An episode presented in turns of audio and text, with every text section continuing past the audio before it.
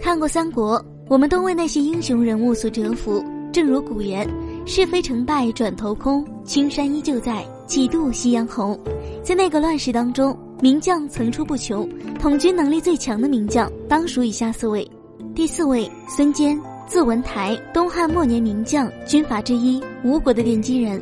孙坚一生可谓轰轰烈烈，可歌可泣。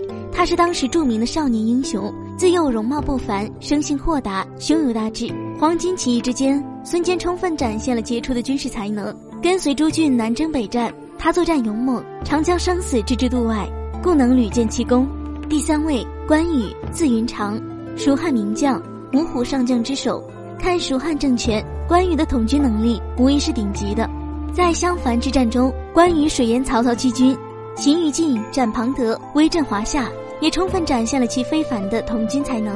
在刘备蜀汉政权建立的过程中，关羽在历次战役中一直发挥着至关重要的作用。不得不说，关羽关云长一代帅才也。第二位张辽，字文远，曹魏名将，五子良将之首。在曹魏政权中，自曹操以下，统军能力最强的当属张辽。自张辽投靠曹操后，在历次战役中均有卓越表现，并且往往是独当一面。真正体现张辽杰出统军才能的，当属逍遥率之战。此战中，张辽以八千曹军大破孙权十万大军，令孙权自此不敢觊觎张辽所镇守的合肥。张辽张文远威震江东，不愧一代良将也。第一位周瑜，字公瑾，东汉末年名将，东吴的顶级帅才。在整个三国时期，周瑜的统军能力当属最强。在辅助孙策占据江东六郡的历程中，周瑜占据最高。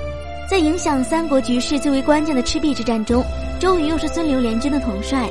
可以说，周瑜以他卓越的统军才能，为东吴的建立和版图的拓展发挥了至关重要的作用。以上四位军事才能，在三国各位名将当中，无疑是佼佼者，统军能力当属前列。不知大家怎么看待呢？好了。今天的节目就到这里了，我们下期再见。